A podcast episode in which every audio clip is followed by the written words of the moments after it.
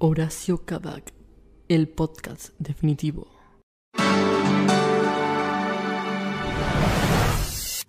Hola, esto es Horacio Kavak, el podcast definitivo. Ese podcast donde estamos debatiendo, compartiendo curiosidades, anécdotas, recuerdos sobre publicidades que se convirtieron en un clásico de la televisión argentina. Mi nombre en esta ocasión y en todas las demás es Florencia Vedano y del otro lado de la pantalla tenemos a Nicolás Alberto Samir. Usted tiene que arrepentirse de lo que dijo. Yo quiero saber tu nombre. Mi nombre es, sí, Florencia Vedano. Agarrala con la mano. Yo no sé su nombre. En este caso tiré, digamos, nombre y apellido para que me busquen, pueden googlear y van a ver que en el registro civil me anotaron en la partida de nacimiento y en todo María Florencia Vedano. Eh, así que pueden buscar eso. Sí, sí, hay, ¿Qué hay motivación? un video. ¿Qué video? No preguntes, pero hay un Eh, video del. No se preguntes. Hay un registro fílmico del momento. ¿Posta? Sí, sí. Eh, mirá, yo no tengo nada que ver con Facundo Arana. Yo entiendo nuestra amistad acá.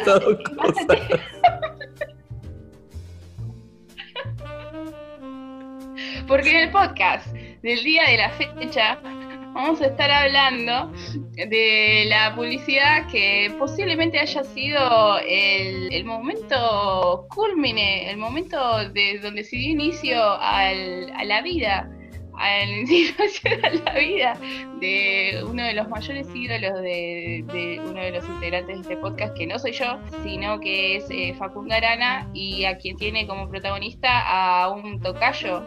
Para, esto está muy mal. Si este podcast es servicio, está muy mal porque yo no googleé si hay relación entre Hugo Arana, que es el protagonista del podcast del día de hoy, con Facundo Arana. Por Yo favor, confirmame esto.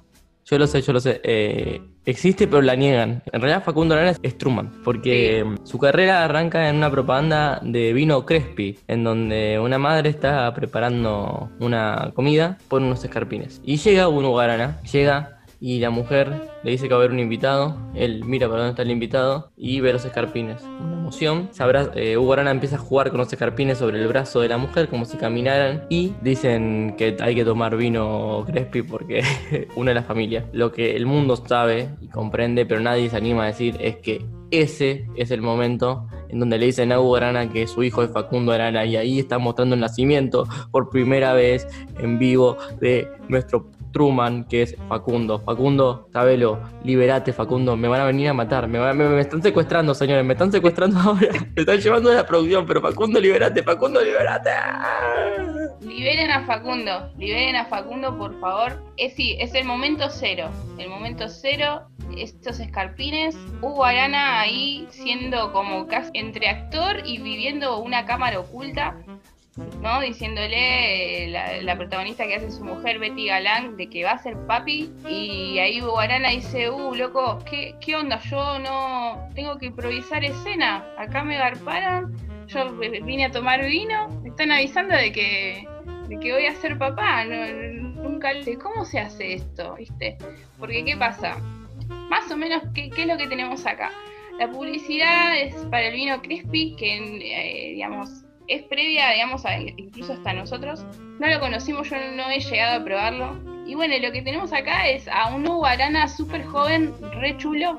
Eh, la verdad que eh, creo que esta es la primera vez que digo abiertamente que era joven, venía de estudiar teatro, hizo un par de casting y justo la pegó para hacer la, esta publicidad. Venían haciendo una saga del matrimonio, digamos, creo que yéndose, conociéndose bien, no, sé si está toda la saga completa, solo algunos. Y con esta, que es la de los escarpines, que es la que, digamos, eh, promueve, digamos, el, embarazo de, la mujer o la extensión de la familia, explota todo. Explota así en niveles, estamos hablando de los 70. Tenemos acá un elemento, cumple una función de utilidad para los dos personajes que protagonizan esta publicidad.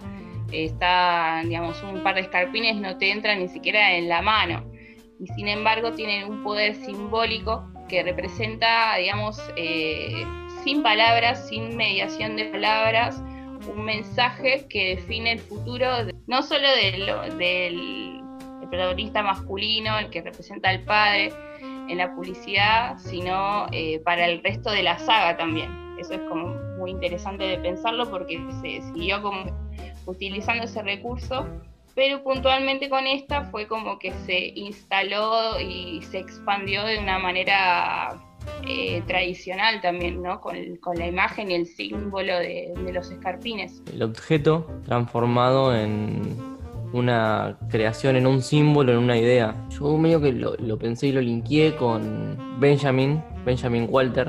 A mí me ocupa la gente que tiene apellidos que parecen nombres como Roberto Carlos, el periodista de Telefe. Su apellido es Carlos. Bueno, Benjamin el apellido es Walter, o Benjamin, no sé bien. La cuestión es que los dos son nombres, medio raro.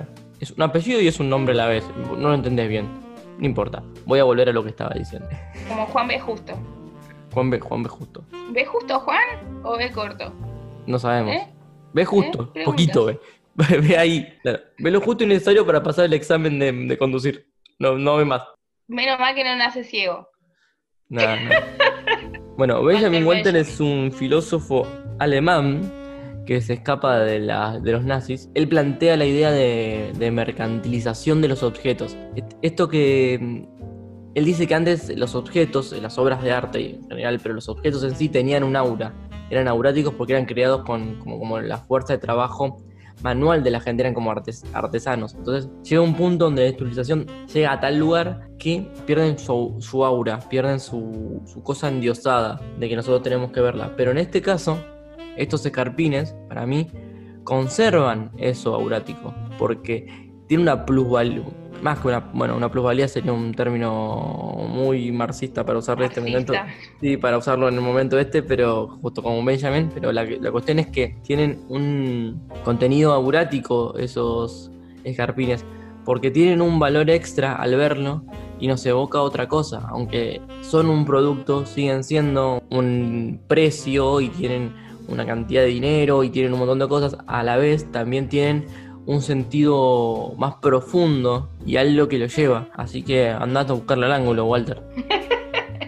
algo retengo de, lo que dice Walter Benjamin es que lo que hace que ponerle la reproducción masiva de, no sé, los girasoles de Van Gogh, que es lo que hacen que refuerzan el valor de la obra original. Entonces, si uno dice, bueno, tenemos como obra original o antecedente al símbolo de los escarpines en, esta publicidad del vino, hay un antes como de usar eso como una especie de, de objeto de mensaje.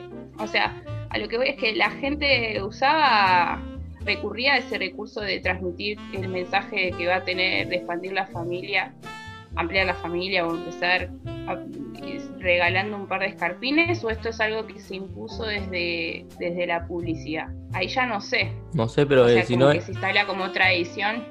Claro, si no era, buena... La propaganda hubiera sido mejor vendiendo escarpines que vendiendo vino, pero bueno. Exact, exactamente. Tienes que algo que comentábamos y así en off, es que también promueve eh, toda una idea, un estereotipo de la familia tipo, o sea, valga la redundancia, ¿no? Y de cómo uno en ese momento, pensándolo en contexto, cómo tenían que eh, estar constituidas y cómo de alguna manera la reacción ante, ante esas noticias también es muy interesante de pensar.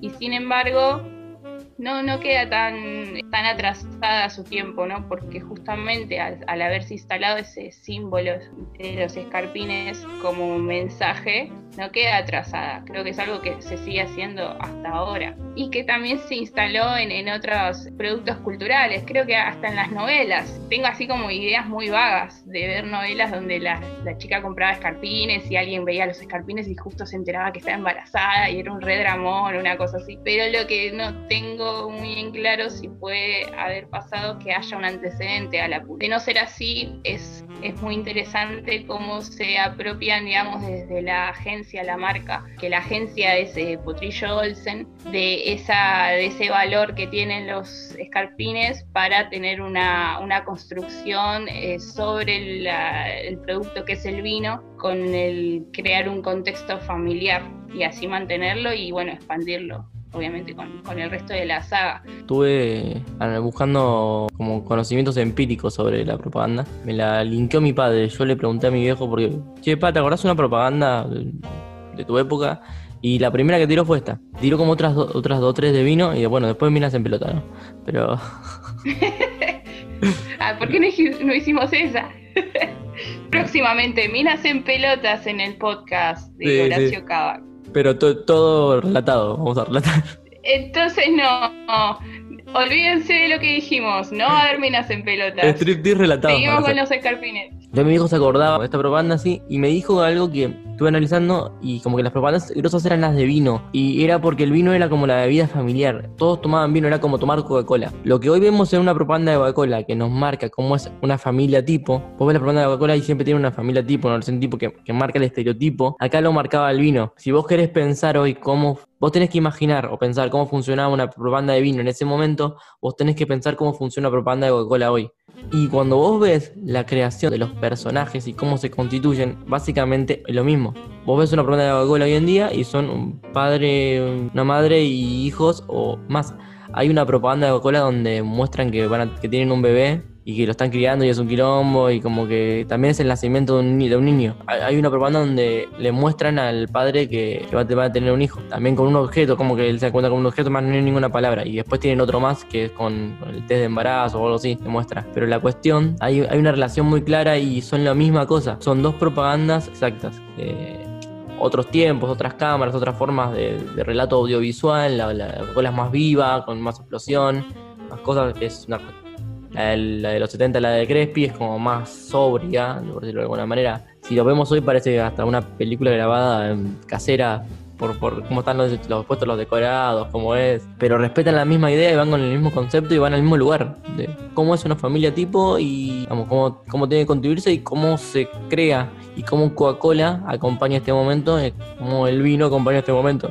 Que básicamente me parece más normal que un niño se cree por vino, no que por Coca-Cola. Creo que también es por una cuestión de que no es adictivo en comparación con lo que es la, con la Coca-Cola. Y bueno, no sé en qué capítulo habíamos hecho insinuado que de chico nos dieron de tomar vino. O yo lo, lo confesé, pero vos no, no me acuerdo si vos también. Que tenía un tío que, que me daba un poquito de vino. No me acuerdo bien en qué. No importa, cosas. ¿Sabes qué? Eh, como dato curioso que decía sobre cómo estaba filmada, eh, no sé si vos estabas al tanto, seguro que sí. El director es Juan José Jusit. Y está filmada, digamos, en blanco y negro. Uno busca la tradicional, eh, la, que más se expandió por los medios de la tele. Pero después, como la explotó, fue una explosión total, hicieron la versión para cine y está hecha a color. Hay una versión a color. No sé si estabas al de eso. No, no, no, sabía que no, que no estaba en Technicolor desde el principio. No, y bueno, y un dato curioso que dicen que a la, o sea, pasaron un par de meses, ponerle que a ellos dos eh, los rasgos un poco eh, físicos les cambió o ellos siguieron estudiando teatro. Cuestión que él haber hecho la, la escena improvisada de la reacción ante los escarpines, cuenta después Ubarana que al tiempo cuando lo convocan a volver a hacerla para a color, para la versión, para hacer una distribución en pantalla grande, le dijeron, bueno, eh, hacer los mismos gestos, porque tenés que hacer el mismo, no sé si el sonido tenían que usar el mismo de, de la versión para tele, una cosa así, y cuestión que el chabón tuvo, eh, no, no se acordaba, porque era algo totalmente improvisado. Entonces dicen que tenían que mostrarle cuadro a cuadro de todas las reacciones que él hizo. La más explícita es que él se va caminando como hacia el fondo y tiene que volver. Pero si uno pone así en paralelo como corren, eh, dicen que le costó un montón, que fue uno de los ejercicios más difíciles que tuvo que hacer, porque en comparación de que hay un montón de actores que no quieren hacer lo mismo, al tipo le estaban pagando por hacer exactamente lo mismo. Y bueno, nada, no la habían hecho de una así porque no pensaban que iba a tener una repercusión tan grande, ¿viste? Mm.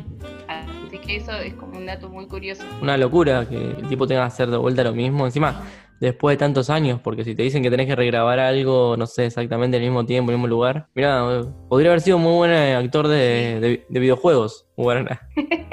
Va, todavía, todavía Ah, puede, no todavía sé. está vivo, puede, Claro, no, pero están en eso. puede- podemos, podemos hacer.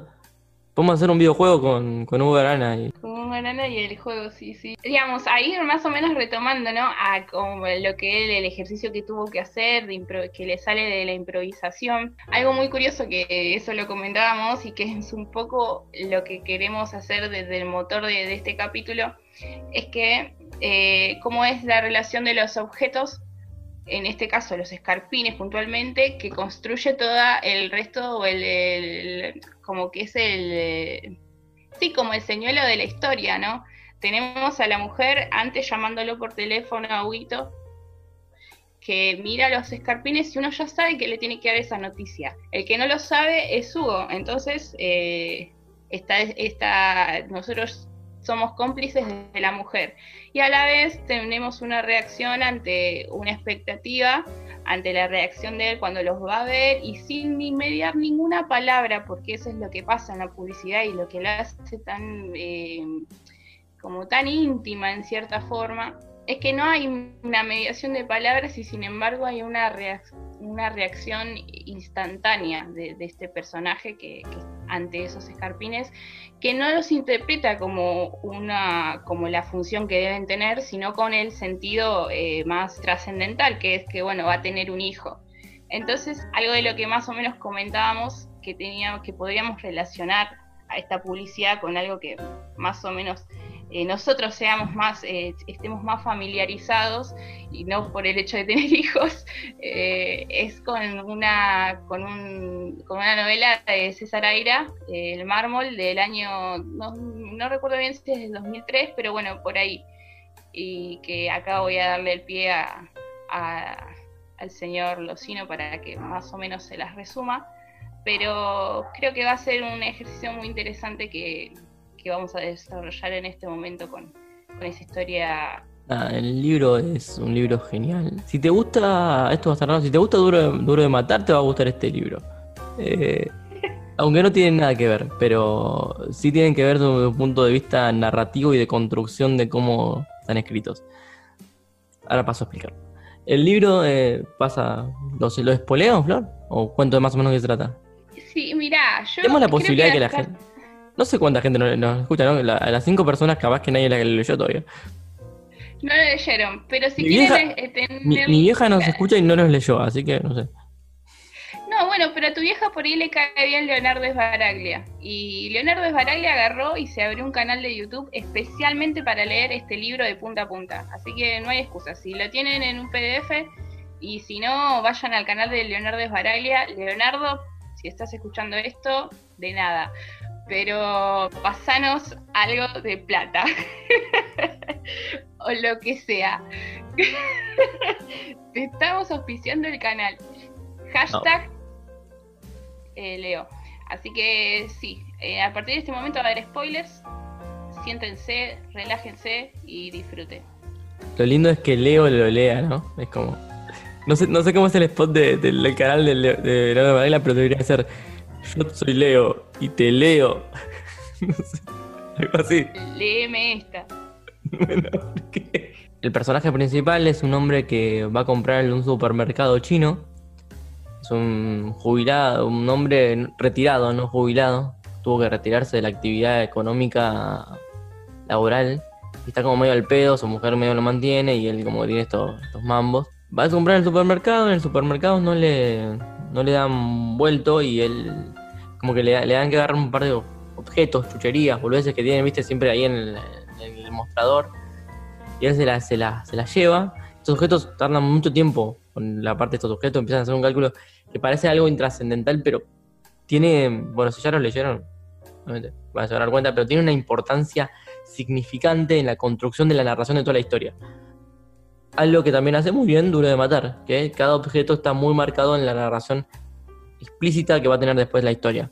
Algo Que hace cualquier historia bien escrita, pero bueno, porque es, realidad escribió bien básicamente, parece que es un buen tipo escribiendo.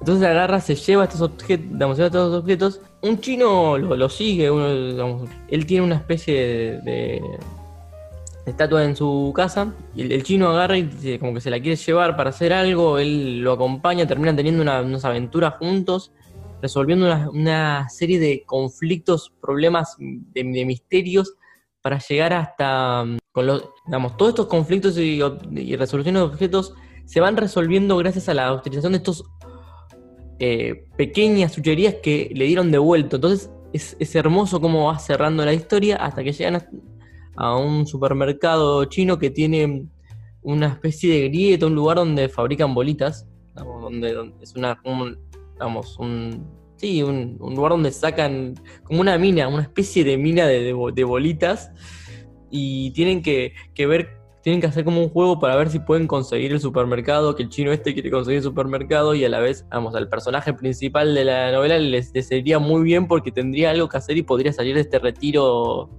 eh, involuntario de la actividad económica. Entonces es como que están todo el tiempo en este momento de que es algo agradable para los dos, pero al mismo tiempo él como que tiene una relación de amistad y amor con este chino que acaba de conocer, pero al estar tan solo, es el primer amigo que, tiene mucho tiempo. El, chino no se puede comunicar y a veces al chino le importa tres carajos la vida, solamente le importa tener un supermercado, como todo buen chino, un chino de fe. Pero. Sí, sí, sí. Pero. Eh, este personaje empieza a tener sentimientos al chino y, pelean por, una, una, Es una historia que podría ser tranquilamente una película de, de Indiana Jones en el conurbano como si Indiana Jones viviera en, el conurbano, ni siquiera es el conurbano porque es en Flores, pero no importa, digo, a lo que voy. pero la, historia se vuelve se vuelve mágica en la construcción de cómo está creada y cómo parece todo tan absurdo a la vez y a la vez todo tan significante porque no, no ¿qué hace un hombre que no, no puede hacer nada? Es como que ¿en qué se aferra? Y se aferra en el futuro de unas bolitas, digo, no sé, es como que se aferra en lograr lo que sea. Y, la importancia y por qué lo linkeamos es en, en la fe que hay en estas bolitas. Las bolitas no importan, no importa el supermercado, no importa el tótem ni nada de lo que está dando, sino lo que importa es volver a sentirse útil, que eso es lo que significa estos objetos en, la historia. La historia está cargada de objetos que significan esperanza. En la propaganda, los, el objeto, los escarpines, significan creación, significan vida. Y el vino significa unión.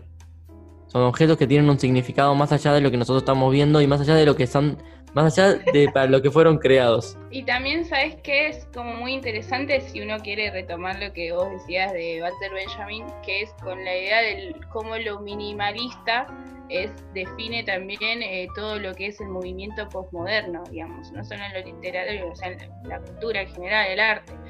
Y esto es un elemento minimalista desde los escarpines, ¿no? De una vida pequeña y en el libro son todas chucherías, todas así, que creo que en el libro le dice cachivaches, eh, que es una palabra como re del lunfardo de acá, de capital. Entonces son todos eh, pequeños cachivaches que disparan, digamos, una fuga hacia adelante de la historia. En ningún momento se retrocede. Y también los escarpines, también es como que definen el futuro de, de los protagonistas de la publicidad, ¿no? De Huguito. Entonces es como que hay cierto, uno dice, bueno, es algo medio flashero linkear estas dos, eh, estas dos historias, pero si nos eh, digamos, a la idea de los objetos mínimos, cómo construyen una historia, una aventura, uno desde la sutileza, lo poético que es el milagro de la vida o lo que sea, el feto ingeniero, y del otro lado es como, bueno, una selección aleatoria de objetos que no tienen una significancia, una sustancia en sí, terminan siendo eh, esenciales para el desarrollo de la aventura de, este hombre que, digamos, eh, es un retirado, no tiene una, ni siquiera tiene una percepción concreta de, sí mismo, de su cuerpo, viste, que arranca y es como que dice, bueno, yo estoy acá en pelotas, sentado, ¿qué, hice? Entonces ahí empieza a, eh, sí, a juntar, digamos, a recordar, digamos, con estos elementos como, como puntos así de unión. Y eso es como muy, muy interesante de, pensarlo, ¿no? Desde cómo objetos mínimos tienen la capacidad de ampliarse y tener una significancia re, grosa para los personajes. Casi que si no, no habría historia sin esos elementos en el mármol. Como se te desarma todo, me parece. Ahí ya no sé bien cómo sería de guion, pero es más o menos así. Sí, es eh, algo que linké, creo no sé, hablé creo que en algún otro momento, de que Hitchcock hablaba de los McGuffin y estos objetos que no son importantes, digo, no sé, vos tenés en, en, la, última de Star Wars que van a buscar unas dagas, no tienen, vamos, no tienen mayor importancia, pero hacen que la historia avance. Pero en realidad lo que están significando es eh, la rebelión o la, la unión entre, entre, dos personajes. Digamos, la, las historias dotan a los objetos que, que, los personajes buscan o los elementos que los personajes buscan de una importancia extra. En el, re, en el, regalo prometido, vamos, ahí sí creo que se ve más claramente, este juguete no es tan importante. Literalmente no, no le va a cambiar la vida al niño, pero está... ¿La de Schwarzenegger, eh? La de Schwarzenegger, sí. Sí, ajá. Sí, sí, sí. Pero, no sabía, viste. Claro, pero en, en, ese contexto, digamos, en, en, ese momento, en ese lugar, tener ese juguete es la relación creada entre padre e hijo, esa que está casi resquebrajada. Entonces, hablando justo de padres e hijos, ¿no? Entonces es como que sí. Schwarzenegger, digamos, el, el, personaje, el muñeco ese, se, se dota de una importancia mayor los escarpines lo, lo, lo, logran hacer también. Eh, sí, lo, que tienen los escarpines sí es que definen el destino, digamos, sin saberlo. Después hubo, de, después de que explota esto, siguieron continuándola. Creo que le agregan hasta un hermano y todo a, al bebé que no está ahí, ¿viste? Es, es, es, muy potente, digamos, la imagen, ¿entendés? Es como que no, no es una casualidad de que se haya quedado tan impregnado en el imaginario hasta el punto de que agarre tu viejo y que sea la primera que se acuerde antes que la de la publicidad de minas en pelotas. ¿No, no te resulta demasiado potente, digamos, eso? Y sabes que yo después le pregunté a mi mamá y cosas así, y sí, es como que lo tienen recontra presente, ¿entendés? Entonces es como, a mí hasta ahora me, sigue flayando cómo se cómo es el tratamiento, de, de este mínimo objeto, que no tiene una función, ni siquiera, no nos olvidemos acá que la publicidad es sobre un vino, ¿entendés? Después se usan, el mismo elemento para publicitar el mismo producto, que es, eh, de hecho, hasta el, es un vino que eh, ninguno, eh, como yo decía al principio, no lo probamos y sin embargo eh, ya la reconocemos. ¿entendés? No fue muy difícil ni siquiera de, olvidarse el nombre, uno puede retener eso. Y, bueno, y lo que pasa así de, de, con el tema de linkear con, con, el mármol es algo muy, muy similar por, por esa potencia que tiene, digamos, el, el, mínimo objeto, que no recae en el recurso que pasa en otros libros de Aira, eh, la guerra de los gimnasios con el tema del Deus Ex Máquina, que es como que te cae un personaje random para explicarte cómo son las cosas, nada, acá no hay ninguna necesidad de eso. Uno asocia los escarpines y no necesita entender siquiera con palabras de que va a haber una nueva vida, no se ve el test de embarazo explícito, ni el médico diciéndole qué es lo que va a pasar, nada. Como ese manejo así de la sutileza, a mí por lo menos me hace que eh, o sea, es tan simple y tan interesante que ni, ni siquiera me inspira a querer modificarla. Ya está la versión a color, que es como decía, bueno, vos cómo harías la publicidad, ¿no? Si vamos a, esa parte. Y bueno, la haría color, y no, ya está color. Y bueno, la haría con otro actor, y no, porque la verdad que Hugo Arana estaba re fachero y bueno, es un clásico. Y bueno, ¿cómo la harías? Y la haría con otro vino, y pero quedaría requemado y así. Entonces, en, en ese sentido, no sé, creo que si no hubieran tenido esa idea, eh, no sé cómo se hubiese enterado mi viejo de que yo, yo existía con él. Y así con un montón de personas que deben haber utilizado ese recurso, anunciar, ¿entendés? La, la llegada de un hijo o eso. Y entonces es como, bueno, si buscas hacerlo de otra manera, sería como desarmar la, la historia, de, sería como desarmar el mundo, es como, eso es algo que medio que lo pensaba, ¿entendés? Si, un, si no hubiera, si uno dice, bueno, erradicamos esta publicidad, la quitamos de nuestra memoria, ¿cómo, cómo se hubiese contado eso? Hubiera habido un montón de formas diferentes, eso es bastante rico también, ¿no? Pero no lo sabemos, sería cuestión de mirar para adelante. Sí, yo creo que igual también la propaganda puede caer en, en la idea de, de que es algo más los 70 y todo esto, que después nos trajo un capítulo triste de la historia, eh, que puede traerse también a la idea de una creación eh, estereotipada de, los personajes, de, la, forma de vida. Sí, sí, sí, pero, también. Sí, pero creo que, creo que no, creo que en ese momento como, como que está bien, digo, el problema es tal vez que lo, lo siga haciendo hoy Coca-Cola, pero, pero creo que en, ese momento es, es normal y es costumbrista, es un problema. Sí, Sí, pero bueno, es como uno dice, lo que tiene es que, no es que cae mal ahora de Coca-Cola, al tener ese aditivo y esa, esa cuestión, digamos, que, que lo rodea Coca-Cola con que no, no es solo que se, se, sostiene sobre esa esencia, ¿entendés? Sino que se sostiene sobre la esencia de la Navidad, sobre un montón de elementos más para construir su propia imagen. En cambio, en este del vino era, bueno, tienen esos elementos, esa sustancia y la, la manejan de, ese, de esa manera. No me atrevería a modificarlo para nada, no voy a irme hacia esas profundidades y bueno, habría que mirar hacia el futuro, eso sí, ya que es un vino que no está pero en este caso, por primera vez en la historia de este podcast, no voy a cambiar la publicidad para nada. Así que, nada, eso. ¿Vos qué harías? Yo no sé qué haría, pero si querés se me ocurrió un cuento. Pondría, pondría a Baraglia a leer este cuento. Vamos, si tengo que hacer la, Cuando se cumple el aniversario, no sé cuánto, de la propaganda, 100, le, le, pagarías Baraglia para que para que lea esto. Es medio eh, en el claro, sí. ¿Estaremos, estaremos vivos nosotros? No 10 del 70, eh, ¿estará vivo Leonardo de Baraglia? Eh, después, después le mando un mail. Le escribo en el canal de YouTube. Eh, total, debe estar ahí atento. Pero ¿de qué va el, de qué va el cuento? Contame un poco más. No voy a leer directamente, si no te molesta. ¿Para qué contar? Después que lo lea a Baraila que, lo va a leer mejor, pero bueno, yo se lo leo como puedo. Mikkel es un antropólogo espacial, alguien que se dedica a investigar las vastas sociedades que se desarrollan a través del espacio.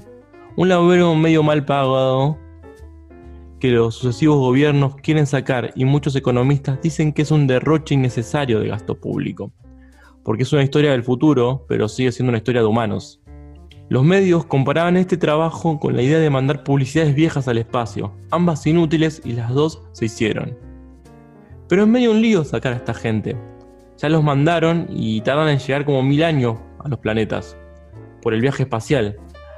Anda a decirle a un tipo que tardó mil años en llegar a un lugar para trabajar que el trabajo ya no existe. Pero esta misión en particular tomó una relevancia singular Hace unos días, justo antes de que el hipersueño de Michael termine, un extraño mensaje llegó del planeta, al que nuestro antropólogo espacial preferido, el único que conocemos, llegaría.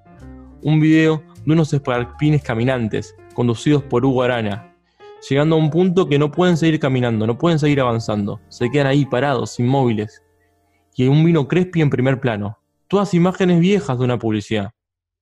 Andad a entender qué es eso, una especie de videoarte, una amenaza de guerra, están pidiendo pan, qué sé yo. Que Michael lo resuelva, para eso se le paga. Poco, pero se le paga, dijeron del gobierno. Michael aterrizó en un lugar que era un caos. La gente se tambaleaba, unas a otras se impulsaban a tomar vino.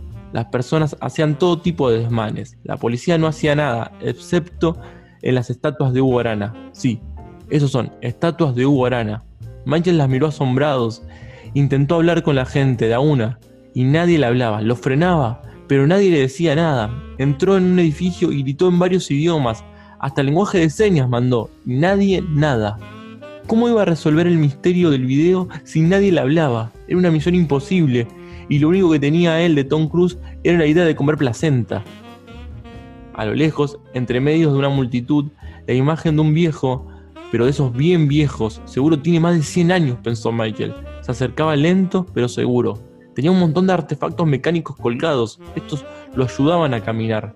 Saludó a Michael con palabras. El antropólogo casi muere de la emoción al escuchar una voz, probablemente la única voz en todo el planeta.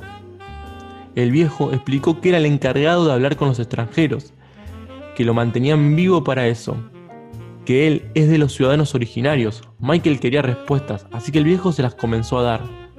Le dijo que al bajar de la nave todo era normal, pero cuando los primeros niños nacieron le faltaba algo, le faltaban las ganas de hablar. No es que no pudieran, explicó el viejo. Todos los médicos que lo vieron a los niños decían que no existía ningún impedimento para que estos hablen. Fueron especialistas de otras colonias, hasta de planetas del centro, y todos llegaron a la misma conclusión. Ellos decidieron no hacerlo. Escribían, escribían bochas estos pibes, así se comunicaban, escribiendo. Esto les era perfecto porque los viejos jamás querían leer tanto, por lo cual podían organizar fiestas, burlarse de los adultos delante de ellos. Esta etapa, el antropólogo la llamó la de los escribas. Después de miles de cartas de amor, casi toda la era de los escribas procreó sus niños, y estos nacieron sin ganas de escribir tanto, lo cual los unió con los abuelos, pero tampoco hablaron, ahora escribían, pero escribían raro, tipo abreviado, todo como si les cobraran los caracteres terminaron reformando tanto el lenguaje que ahora tenían el suyo propio, pero ningún escriba, y menos un originario o un parlanchín, así les decían vulgarmente, lo sabía. De esta manera nació la generación abreviada. Michael quería apurar la charla y llegar a que le expliquen del video, pero el viejo tenía tanta ganas de hablar que no le importaban los constantes apuros. La próxima generación comenzó a hacer algo más raro, las letras eran el pasado, decían, va, no lo decían, se escribían, va, tampoco, ahora se dibujaba, pero no tipo el Pictionary, eran caras con distintas expresiones. Ellos se mostraban estas cosas y se reían, hasta se juntaban parejas con solo mostrarse estos dibujos. A estos los llamaron los emojis, andás a ver a qué se debe ese nombre. Pronto se pasó a las animaciones, algunas hasta tenían bailes, pero en el final solo eran videos de imágenes de objetos. Como la de los escarpines, gritó Michael. ¿Qué es? ¿Qué significa? preguntó. Ni la más pálida idea, contestó el viejo. Pero luego todos se pusieron tristes. La gente ya no se reía, y dejé ver a los nenes jugar en las plazas. Prácticamente los dejé de ver. El miedo a lo desconocido recorrió el viajero espacial. Ese miedo que se siente en la nuca, que te pega una cachetada de esas que ¿por qué no te agrada Edison, idiota? Que te hace entrar en razón de que estás lejos de todo, pero no solo de distancia, sino en tiempo. Él solo pudo hablar con el pasado, pero Lío estaba en el futuro. Le parecía injusto que después de escuchar toda la historia no tenga la respuesta, pero no podía hacer nada con eso. Entonces pensó que la única manera de hablar con ellos era en su idioma, aunque no lo entendiera. Capaz si lo decía mal, lo empiezan a corregir y lo logra entender. Tomó la pantalla gigante y reprodujo el video.